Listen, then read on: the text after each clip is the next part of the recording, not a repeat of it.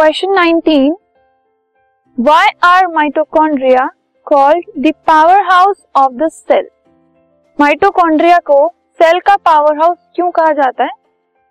Energy in the food molecules is converted in the mitochondria into usable energy and stored as ATP molecules mitochondria को power house of the cell इसलिए कहा जाता है, क्योंकि food molecules में जो energy होती है वो माइटोकॉन्ड्रिया के अंदर ही यूजेबल एनर्जी जिनको हम यूज़ कर सकते हैं उसमें कन्वर्ट होती है और एटीपी मॉलिक्यूल्स की फॉर्म में स्टोर्ड होती है।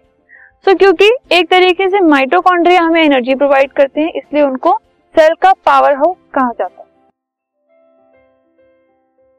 This podcast is brought you by Hubhopper शिक्षा अभियान अगर आपको ये पॉडकास्ट पसंद आया तो प्लीज़ लाइक शेयर और सब्सक्राइब करें। और वीडियो क्लासेस के लिए शिक्षा अभियान के यूट्यूब चैनल पर जाएँ।